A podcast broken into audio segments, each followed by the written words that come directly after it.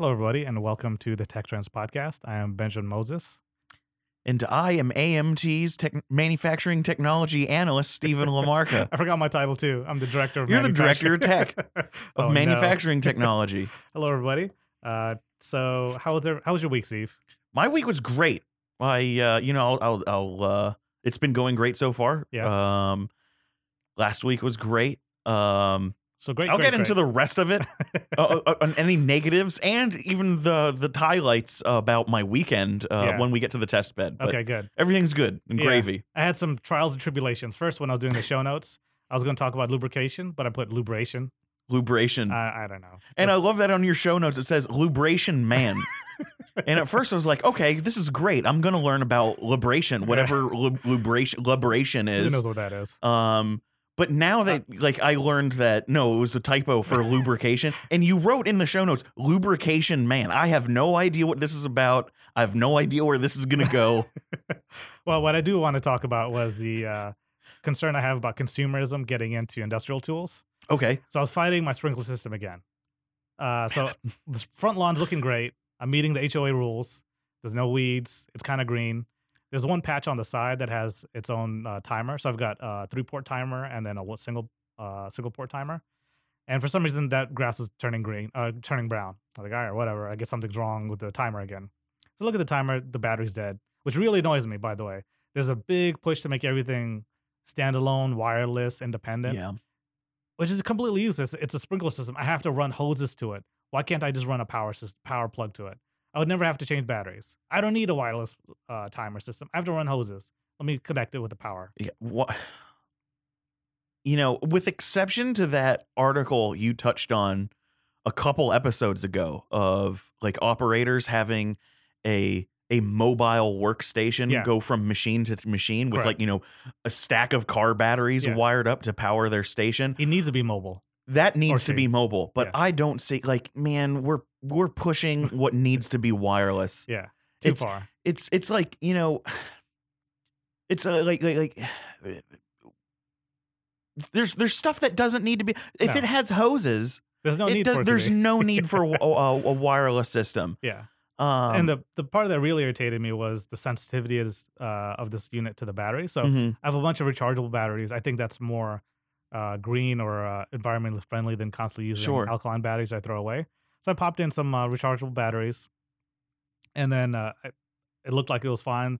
Uh, realized a couple of days later the grass turned more brown. It's like, well, the batteries must be dead again. This is weird. I put in fresh batteries. yeah So I took another set of rechargeable batteries, put that in, and I realized right away that uh, it recognized the batteries as dead. Like this can't be right. it doesn't like the rechargeable batteries I slapped a couple of alkaline batteries in, and it worked. I was like, why would this happen? that's so lame you I know almost threw it across to my neighbor's house. no because you're trying to implement like proper like industrial automation in your home setting trying to. and then they want battery they want a wireless system with a hose like it's irritating. and it's it's you know there's uh this this makes me think of like the the the, hi- the hi-fi audio industry Right. you know um they're they're sound engineers at Sennheiser at Shure at you know Audio Technica that put years like decades of development in some of their like high-end headphones Yep. and then consumers are like well I want this to be bluetooth You know, I'm gonna I'm gonna watch I'm gonna listen to music on YouTube but I want the very best headphones you can buy the lowest bit rate you can achieve. they're crying yeah, know. it's it's a shame. all right All right, that's enough. That's enough complaining. Tell me about the test bed, man. Things The- are going well with the test bed. The test bed, okay. So before I get into the failure on the test bed, let me talk about the wins first. Yep. So I restarted cutting brass. You know, I want I want to make turn these brass plate blanks um into watch dials. Right. And the last time I tried to do it, I, I ended up getting like the surface of the brass that I was milling when I was trying to put a, a design into the surface of the brass. The brass got really gummy. It Sure. looked like it was pilling, and, and it, there were micro burrs everywhere that Okay. were like sticking up, and it looked really gross. And it's Right. like, wow, no Swiss watch manufacturer would ever have anything like this in you know a, a, a product Right. that they were selling. Um, so I was like, okay, I, I found out later that I'm I'm running at this wrong feed rate. Okay. Um, did a quick online, uh, doing a quick Google search, found that oh, cutting brass is similar to cutting aluminum, and you should be running um, ten to twelve thousand RPM. And so I was like, oh man, I screwed up by cutting this brass plate the last time at 8500 RPM, Right. which is the feed or the the um, the spindle speed that I use cutting Delrin, Right. and works great with Delrin. Brass needs to be at 10,000, which is the Pocket faster. NC's max. Yep. Um, so I go back and realize I also see that when I was cutting the brass the last time, it was uneven. So I needed to redo my work holding too. Found out that you know if if you're only cutting theoretically one fixture, you can't undo the fixture to take it out to show people what you the cuts you've made so far and then put it back. You're defeating the purpose of one fix. So I learned Right. the hard way that you know once the work piece is in the work holding, Sure. leave it alone. Right. Don't take it out. Yeah. Then you you you're if you take it out, you're ruining the point of having one fixture. Realistically, if you're taking it out, you start have to start from scratch on setting up that fixture. Exactly. And, and, it and I learned that the hard way. Yep. It's never bitten me in the butt before, and it really it, I learned it the hard way this time. Yep. So one fixture, one fixture only, please. One fixture, Vasily. um, but uh, then every, that was the that was a, a, win. The next big win was getting the brass plate to stick to the Delrin work holding. Sure. Um, I mill the little pocket, the little yeah, the little pocket that the brass plate sets in. I'm last time I milled it perfectly, so it like snaps in, but it's not enough to keep it in. Right. Um, so this time I milled these uh adhesive channels, these circular adhesive channels. So when I go to put an adhesive on the Delrin, Yep. um, and then I squish the uh, brass plate down onto it, um, to to hold the brass plate onto the Delrin, Right. there's no high spot on the brass plate because those channels provide a place for the adhesive to expand and Okay. uniformly cover the contact patch Cool. Uh, between the brass and the Delrin, and that worked brilliantly. Yep. Like I'm just the first thing, you know, don't touch the work holding. Second thing is these adhesive channels. I'm just getting two wins back to back. Well, just to recap, I mean, the reason for that is because you're face milling. You're cutting the face Yes. of that plate, Exactly. the brass plate, and you can't really cover it because you're going to trim the edges off. Also, and you're basically going to be machining from machining from edge to edge on that circular plate. Yes. Okay, good. Um, and then the next thing is to to even get more particular and specific. There's the in the vice, which is when when it's, the machine is oriented how it's going to be cut. The vice is horizontal, and the Delrin is the Delrin work holding. The soft jaw is being gripped by the vice uh, at a 45 degree angle. So the Delrin is actually instead of it's square piece, Right. Um, but it's being held diagonal at a 45 degree angle, so it looks like a diamond. Sure. The brass plate is being held by that horizontal again. Yeah. So you have the corners of the brass plate overhanging off of the Delrin a little bit. Right. So to minimize vibration and any um, harmonics, uh, any sort of chatter whatsoever, uh, whatsoever, to minimize that, but still be able to remove the brass plate when it's done. Yep. Um, I trimmed those tabs. I Okay. trimmed the corners overhanging into little neat little tabs. Yep. So I have something to grip to rip off the brass plate when the time comes. Um, but also to minimize any chatter that I get when Okay. cutting just the plate and there's no Delrin behind it. Right. Um, Because any type of overhang on, even if it's a thicker part, those things just vibrate and Mhm. resonate. Well, generally it's okay. Operators have a hell of a time with that because there was a couple of times in Eaton when I was machining um, basically uh, form sheet metal. Uh, so we would form it and then trim the extra materials. This was a large plate. Right. I had a ton of extra material because it's the first time I was forming, so I didn't know what to do. So I had a ton of extra material, and all we had to do was rec- do a rectangular pattern, uh, just trim all the extra material. And the trim section was just overhanging over the fixture. And the next day, the operator was like, "We can't run the part again." I was like, "What? Did it break? Did it happen? No, just too loud."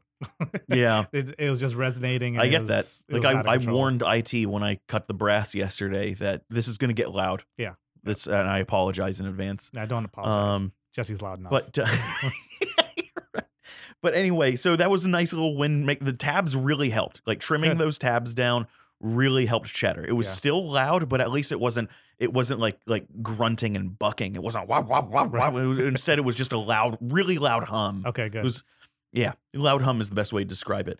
Um so this this I did the cutting, the the face milling yesterday, trying to get a nice surface finish, and it got pilly again. It wasn't nearly as pilly and and and burred up and gummy Sure. as it was last time, but you know, and it just kind of let me down. It was it was a fail at the end of the day Right. because it's just it's not finished quality. Sure. Sure. Um, so and Sam Steele actually showed up yesterday, and he was Okay. like, "Oh, well, you know, we we cut uh at, at- at my uh the the shop that I work in. Um, we actually do a little bit of we we work a, with brass a little bit, right. and we don't mill it. And I'm like, really? You What don't do mill do? it at all?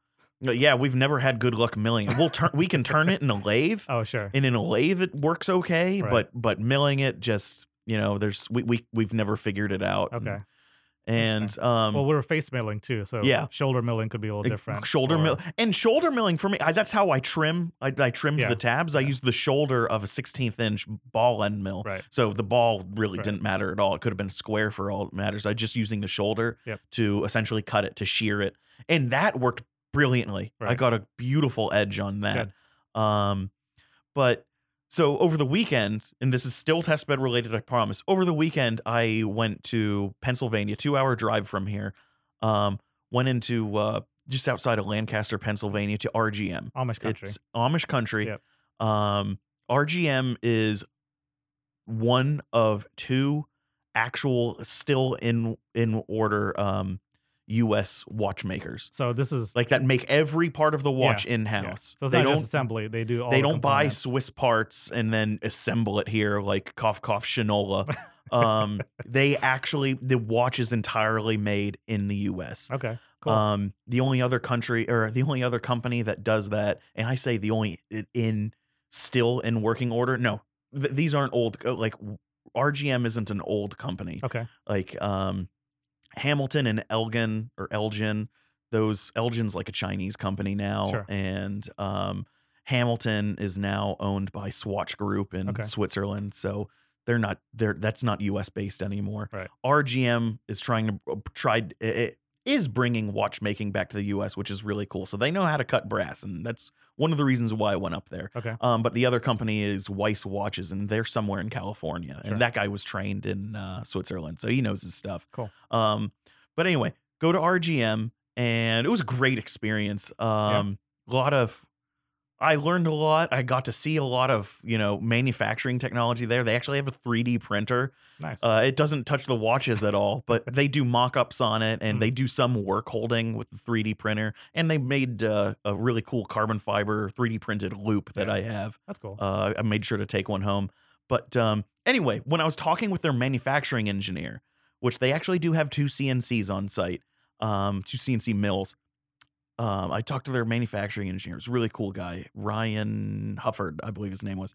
Anyway, he um, I asked him when when you cut brass, um, what what feeds and speeds do you use? I need help here. I want to make sure I don't scrap another piece, which I ended up doing. Um, and he's like, "Oh, our machines when we're cutting brass, they don't venture below twenty thousand RPM. so that's already double what the Pocket NC can do, Yeah. and I'm screwed." Ah, that's all right. Um, And and, they're I was like, "All right, just for you know, just for you know, uh, just for kicks." What feed rate do you run at 20,000 RPM Right. when cutting brass? And he's like, we cut one millimeter a minute, real slow that is. we go real slow and i'm like oh my god so even if i slow down as far it's going to take a day to do like one line one pass yeah. on the brass And just to mention, the Pocket NC can go up to twenty thousand RPMs with the version two. with the version 2 it can go up to 50000 but you need a compressed air system Yeah, it's using a, a, um, air accelerator to um, speed up the spin Which- more. So it's not electrically driven. So it's uh, accelerated through. Uh, which i'm sorry for all intents and purposes i love you pocket nc but if you need an air compressor to ru- run it it's no longer a desktop cnc machine uh, it's I'll debate you on that. it's it's tabletop maybe but not a desk okay, I got you. We'll desktop say makes it implies office Sure, you know. sure. It's a sound issue that you have. yeah Okay, um that's good. But so- yeah, that, that's where I made it with the test bed. It was- awesome. It was, other than the test bed, it was a great trip to RGM. Though Yeah. learned a lot, got to fulfill pictures. some of my passions. Good. Uh, I, I photo dumped on our uh, AMT Slack channel, and Which I got yelled at for that. the HR manager did Um, not approve. They did not like all the pictures that I took. well, it the notifications they were getting on the weekend. That was the problem. I mean, who has their Slack notifications on on the weekend? I mean, I got notified, but then I silenced it after that. I, I know how to work technology. You know how to do it. So, all right. I want to get into this article from Canadian Metalworking, my favorite, second favorite country in the Dude, world. Dude, they do such they. It's such a good uh, publication. They're I know we're an American association, but Ca- Canadian Metalworking is such an amazing website and publication. I'm getting a lot of uh, Canadian uh, references on YouTube because I watch um, Linus Tech Tips. Oh my god, I don't know what that's I a should do guy. about. That guy I'm I can't stand. So, uh, what they're talking about are design, uh, design for effective manufacturing. They're getting into the concept of DFM, design for manufacturing. Steve, Okay. do you know what DFM is? tell me what DFM is. Good. I should know what it is. Nah, not really. So, uh, Okay. the concept of design manufacturing, design for manufacturing, is embedding best practices and knowledge about the manufacturing process early in the design phase. So, for example, if I'm making a um, uh, a, a bushing or a cylinder that I need to press into like an axle or something like that, I'm going to machine the cylinder. So so is this like the cam? Oh, we didn't get there. no, yet. not even there yet. So okay. I'm a design engineer. I'm saying, okay, I've got to press fit this uh, cylinder into this housing, but I got to machine it. So, what are some best practices about machining that I can put into the design itself? For example, the radius of any edges, Okay. uh, surface finishes, length tolerancing, uh, diametrical tolerancing, all those features uh, have best practices from a manufacturing house. If I if I'm a design make company, then my manufacturing facility uh, I'm including that. So like tolerancing. Okay. What, what what are best practices for tolerance? So you want a tolerance that you can accept in the design world, but also something I can manufacture. So the second part comes from the manufacturing group. But what they're doing is they're embedding that early in the design phase. yeah. So once they do the design, they say which tolerance band do I need, and then as they ship it into manufacturing, there's not really a, a an issue going into manufacturing, so they've embedded as much as they can. Yeah. Pre-processing, if you would. Yeah, yeah, yeah. That's a good way to think of it. Pre-processing before getting into manufacturing, they're Wow. putting all their best practices. So they, uh, the article talks about two interesting things that they would like to see more often uh, to convey um, uh, the concept of DFM. One is the digital twin.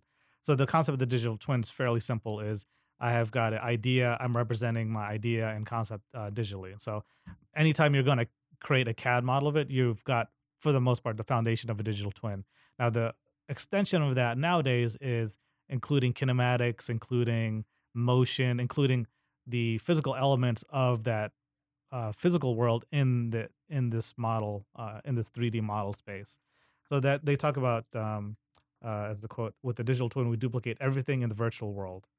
Um, let's see, we can design in the virtual world, manufacture in the virtual world, and then even simulate aspects in the virtual world. So as they're designing, I think the big takeaway here is simulating the manufacturing process as part of the design process instead of it being, um, you know, I design something, then manufacturing does something, and then that iteration occurs over a longer time. Is compressing those iteration cycles so it's almost, uh, you know, back and forth quicker.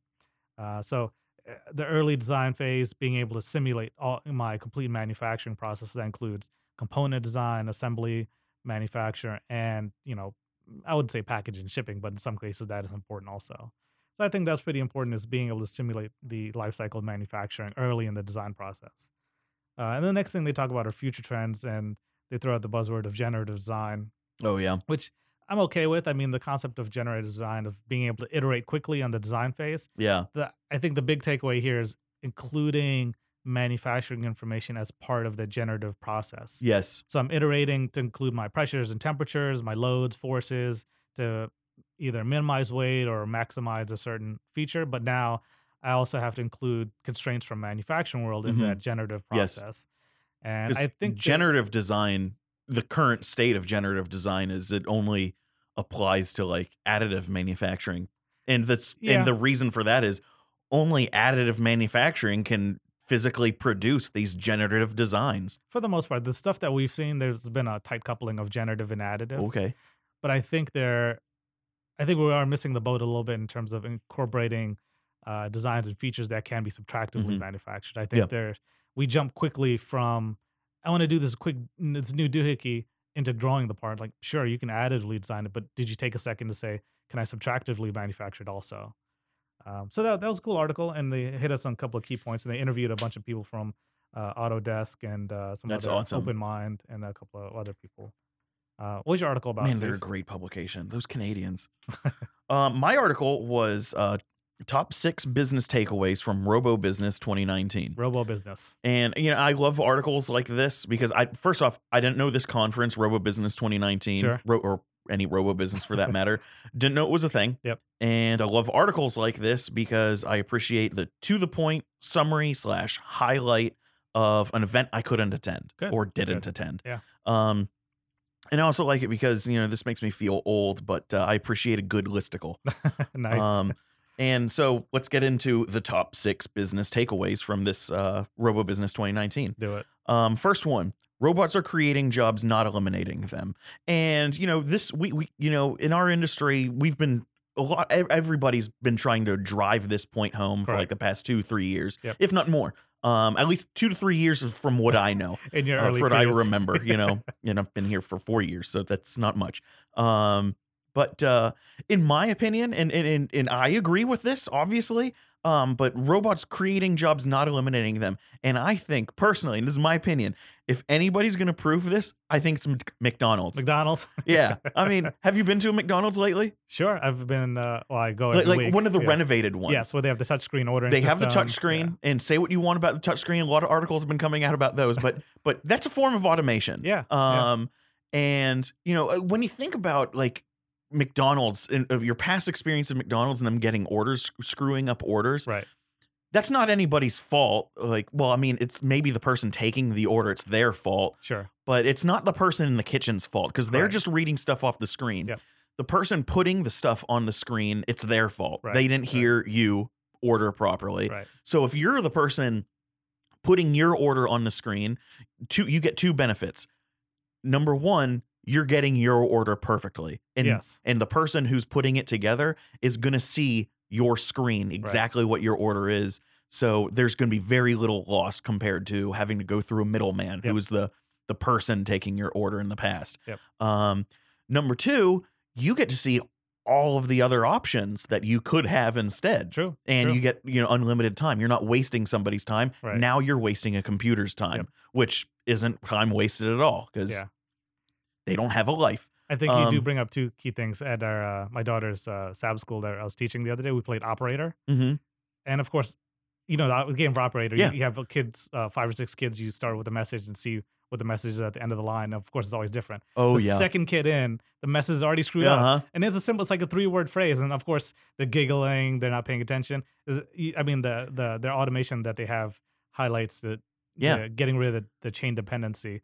And also, it, it highlights another key issue where a lot of people forget is software automation, right right? Everyone's very, very focused on uh, physical automation, but I think software automation is but but but right now we're only digressing on how great computers and machines can be Yeah. um and we're missing the point on the value of humans still Right. so you it, it- go to mcdonald's you now have these touch screens that you can get your order perfect on and order some things that you didn't know existed before because now it's listed in front of you Right. it's off the menu the menu can the menu screen like when you're sit standing at the counter can only be so big Right. if you can swipe through different screens, Yeah. now you can see everything. Anyway, so now this frees up what pe- what people used to be cashiers. Now they have they don't they don't have to be a cashier anymore.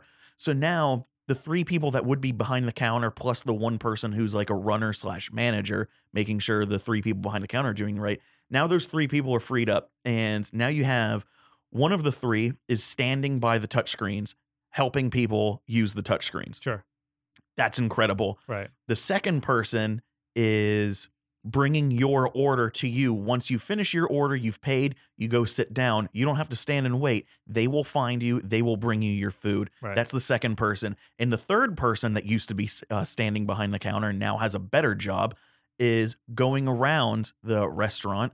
Um, seeing if anybody needs anything else. Right. You know, can Right. we fix it? So now you don't have to stand and wait at the counter. Yeah. You can sit with, you know, your order and just wait for somebody to come by. So the pivot It's is made jobs. It's made McDonald's, a fast food chain right. that used to be you you stand, order, wait, go eat. Right. Um now it's order, sit down And and wait for all of your Yeah. service. Now these human it actually like a cheap fast food chain now feels just a little bit more like a restaurant.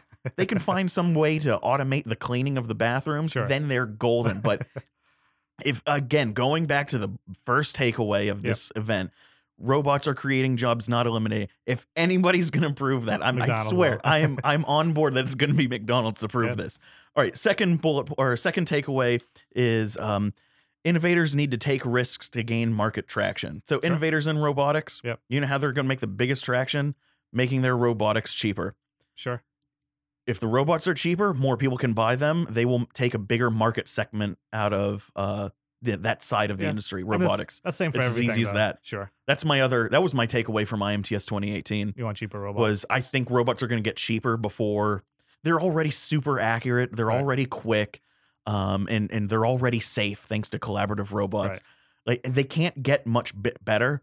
The only way they're going to get better is I think they're going to get cheaper next. Sure. Um, takeaway number three: uh, the people who use robots should be more involved in their development. Absolutely. Yep. What kind of like CEO just like goes out and like buys a you know handful five robots and then takes them into the factory and be like implement these? You'd be no, so- the people you Uh, okay maybe I, know, would man. be, You'd surprised, but am, am I right or am I right? Yeah. Like tr- Yeah. truth or fact? Like Right. it would be better if the person who's going to use the robots has a say in what robot you buy. Yeah, that's much more effective implementation that I've seen. Um, the fourth takeaway: reaching potential. uh, Let me make sure I got. I'm in the right order. Um, okay, yeah. Um, fourth takeaway: reaching potential customers is a challenge for engineers. Sure. Fifth takeaway: the robotics industry needs universal interfaces. Absolutely, you've Yeah. got uh, organizations that like, like ROS, Yep. and you've got our organization MTConnect. Man, they're really focusing on uh, robotics right now. Awesome. Um, sixth takeaway and final takeaway: the challenge of getting from five to five hundred robots. Yeah, the problem of scaling up is Scaling common, up, Yeah. you know, you can you can get you can start with one robot, Yeah. and implement it on a test bed. Yep. See how useful it is. You can get the robot working perfect for you. Okay, let's get a robot in every cell, and you start with five cells. I think now get more robots. yeah, I the, think the trouble is going.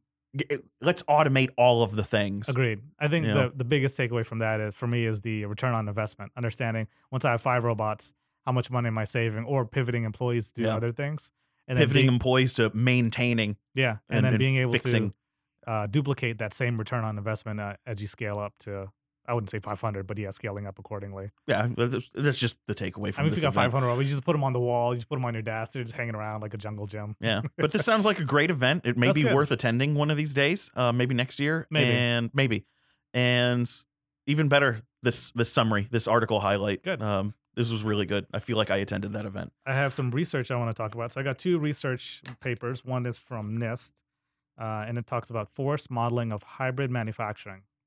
So the idea here was um, they have a uh, 17.4 is the material that they're using, uh, precipitation hardening 17.4. Uh, good, strong material. Use that quite a bit.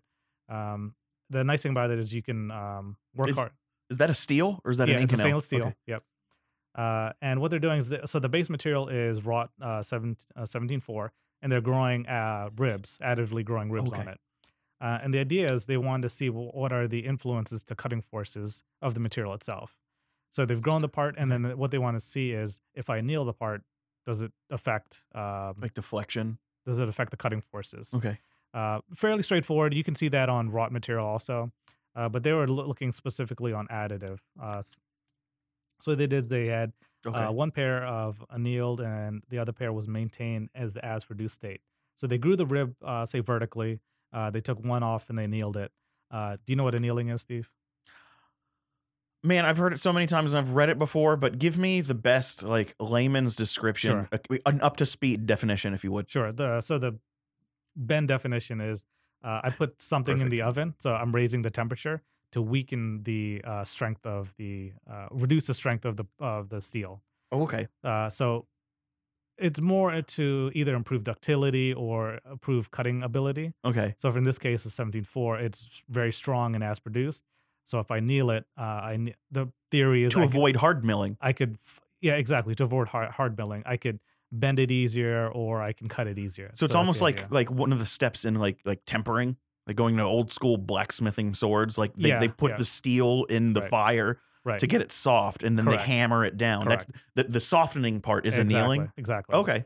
Uh, so they anneal a, a, a one piece of it, and then they test it. So they have uh, it's a pretty uh, robust uh, research paper.